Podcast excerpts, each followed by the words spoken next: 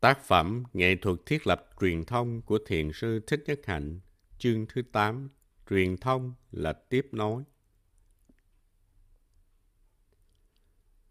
Mỗi cá nhân, mỗi sinh vật luôn luôn sử dụng truyền thông. Chúng ta thường cho rằng truyền thông là những gì chúng ta viết hay chúng ta nói.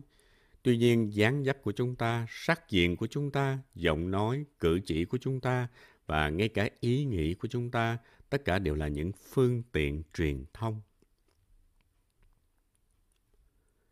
Cũng như một cây cam cống hiến hoa, lá và trái cam tươi tốt, mỗi cá nhân trong cộng đồng cống hiến lời hay, cử chỉ đẹp. Một sự truyền thông không thể nào không có ảnh hưởng. Mỗi khi truyền thông là ta đóng góp hoặc yêu thương hòa hợp hoặc khổ đau đổ vỡ. Truyền thông là đóng góp vào thế giới bên ngoài. Truyền thông cũng là những gì còn tồn tại trong thế giới bên ngoài sau đó. Cho nên truyền thông của ta là nghiệp lực của chính ta. Thuật ngữ karma, tiếng Sanskrit có nghĩa là hành động. Hành động ở đây không những ám chỉ hành động của cơ thể, mà còn ám chỉ cả ngôn ngữ, ý nghĩ và dự tính khi hành động. Hàng ngày ta đóng góp năng lượng của suy nghĩ, nói năng, hành động, thân, khẩu, ý. Mỗi phút mỗi giây ta đều truyền thông với ta hay với người khác. Những gì ta suy nghĩ, nói năng, hành động là biểu hiện của ta.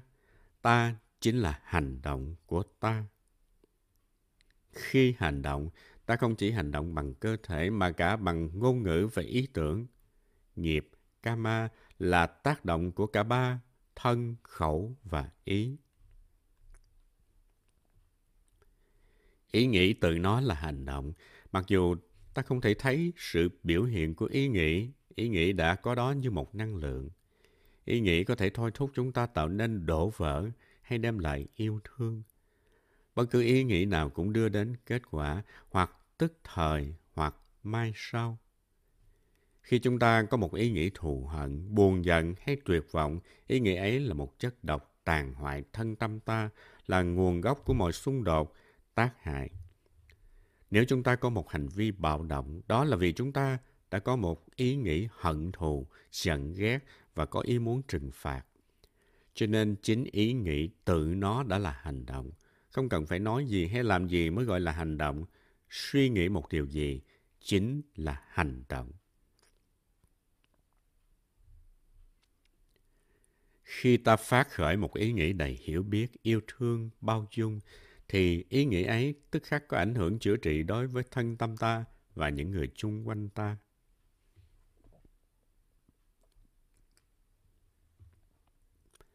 Nếu chúng ta khởi lên một ý nghĩ đầy phán xét, giận dữ, thì ý nghĩ ấy tức khắc sẽ đầu độc thân tâm ta và những người chung quanh ta. Suy nghĩ là hành động hàng đầu, bởi vì suy nghĩ là nền tảng tác dụng lên trên thế giới. Những lời ta nói cũng có ảnh hưởng vô cùng to lớn. Nếu chúng ta có thể nói và viết với thương yêu và hiểu biết, thì thân tâm ta sẽ vô cùng nhẹ nhàng, thanh thản. Ta không nói những lời yêu thương và hiểu biết, chỉ để cho người nghe ta nói cảm thấy thoải mái, vừa lòng. Lời nói yêu thương của ta cũng có tác dụng chữa trị cho chính ta, mà khi mà ta có thể nói được một lời nói dễ thương, tha thứ, thương yêu, ta sẽ cảm thấy an vui, thanh thoát hơn. Khi ta viết ra những lời yêu thương, tha thứ, ta sẽ cảm thấy an vui, mặc dù người kia chưa đọc những gì ta viết. Ngay khi chưa gửi thư hay email hay đánh tin nhắn, ta đã cảm thấy vui vẻ trong lòng. Và người kia khi đọc những dòng thư của ta cũng sẽ cảm nhận tình thương yêu của ta. Trái lại, nếu ta nói lên những lời giận dữ, bạo động, nếu ta nói với dụng ý trừng phạt, thì ta và người nghe, cả hai đều cùng chịu đau khổ. Hãy tưởng tượng một em bé đang chứng kiến cha mẹ cãi nhau. Mặc dù lời lẽ của hai không nhắm vào đứa bé, em bé vẫn chịu ảnh hưởng những lời lẽ sân hận đó. Lời nói là một hành động thuộc hình thức thứ hai, có thể chữa trị và khai phóng hay tàn hại, gây đau khổ. Hình thức hành động thứ ba là hành động của thân. Đây gọi là truyền thông bằng ngôn ngữ của cơ thể. Ví dụ như nắm chặt bàn tay lại khi giận, hay giang hai ta ra khi đón mừng, hoặc là những quyết định tham dự vào một sự cố hay hoạt động trong ngày, hay cách tiếp đãi một người nào. Nếu chúng ta có một hành động cứu vớt, che chở, an ủi, hỗ trợ hay chăm sóc, chúng ta sẽ tạo nên ảnh hưởng tích cực tức thì. Truyền thông mang dấu ấn của ta. Tất cả những gì ta nói hay ta làm đều mang dấu ấn của riêng ta. Ta không thể nói, đây không phải là ý nghĩ của tôi. Ta chịu trách nhiệm về những gì ta truyền thông. Cho nên nếu ngày hôm qua ta nói ra một điều gì không hay, không phải, thì hôm nay ta phải tìm cách sửa đổi. Triết gia người Pháp Jean-Paul Sartre có nói, con người là tổng thể các hành động của mình. Giá trị của cuộc đời ta tùy thuộc vào giá trị của những gì mà chúng ta suy nghĩ, nói năng và hành động.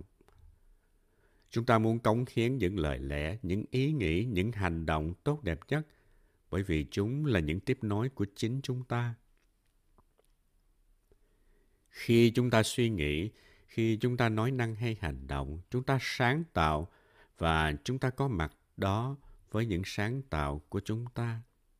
Đó là thành quả của cuộc sống chúng ta. Những truyền thông của chúng ta sẽ không mất đi khi thân thể ta tàn hoại, không còn trên cõi đời này nữa. Ảnh hưởng của những gì ta nghĩ, ta nói hay ta làm sẽ tiếp tục tỏa rộng ra khắp vũ trụ. Dù cho thân xác ta còn đây hay đã tan rã, những hành động của ta vẫn tiếp tục. Khi chúng ta phát khởi một ý nghĩ, ý nghĩ ấy mang dấu ấn của chúng ta và chúng ta chịu trách nhiệm. Nếu ý nghĩ của chúng ta thấm nhuần thương yêu, tha thứ, không kỳ thị, thì cuộc sống của chúng ta sẽ tiếp nối đẹp đẽ, tốt lành, bởi vì chúng ta gắn liền với những ý nghĩ, lời nói, hành động ấy. Ta là tác giả của các hành động của ta. Những lời lẽ hay hành động của ta, dù là lời lẽ hành động của thương yêu hay của tàn bạo, thì cũng mang dấu ấn của chính ta. Chúng ta là những đám mây đem đến cơn mưa. Đám mây dưới dạng những hạt mưa tiếp tục nuôi dưỡng đồng lúa, cây cỏ, sông ngòi, mặc dù đám mây không còn lơ lửng trên bầu trời. Cũng thế, tất cả những ý nghĩ, lời nói và việc làm của ta sẽ mãi mãi tiếp tục, mặc dù thân xác ta đã tan rã. Đám mây vẫn còn đó, nơi đồng ruộng, trong dòng sông. Khi thân xác này không còn nữa, những lời ta nói, những ý nghĩ, hành động của ta vẫn còn mang ảnh hưởng. Thân, khẩu, ý là tiếp nối đích thực của ta. Ta có thể tiếp tục sống đẹp mãi mãi trong tương lai. Hãy tưởng tượng một tài khoản ngân hàng đâu đó mà ta có thể gửi vào mỗi một lời nói, ý nghĩ và hành động. Tài khoản ngân hàng đó chắc chắn là có đó, nhưng bản chất không bị hạn chế tại một địa phương. Không có gì mất đi cả.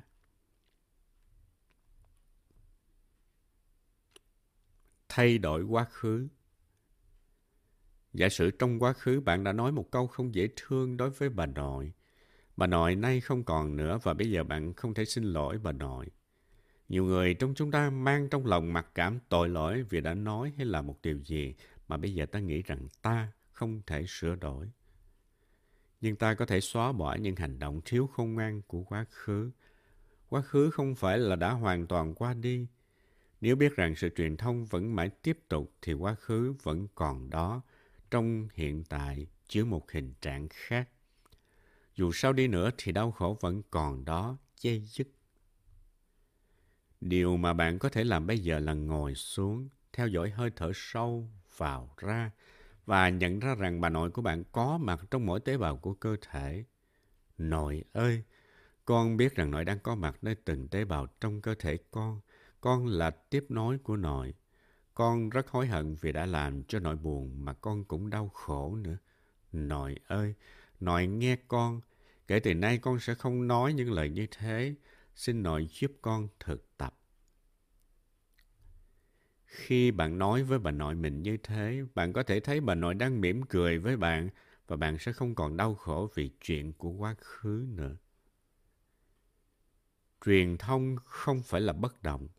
Nếu ngày hôm qua bạn đã có một ý nghĩ đầy sân hận, thù ghét, thì hôm nay bạn có thể phát khởi một ý nghĩ ngược lại, một ý nghĩ đầy thương yêu, tha thứ. Ngay khi bạn khởi lên một ý nghĩ mới, thì ý nghĩ ấy sẽ tức khắc đuổi kịp và hóa giải ý nghĩ của ngày hôm qua. Sử dụng truyền thông lành mạnh, đúng chánh pháp trong hiện tại sẽ giúp cho ta chữa lành quá khứ, vui với hiện tại và chuẩn bị tốt đẹp cho tương lai.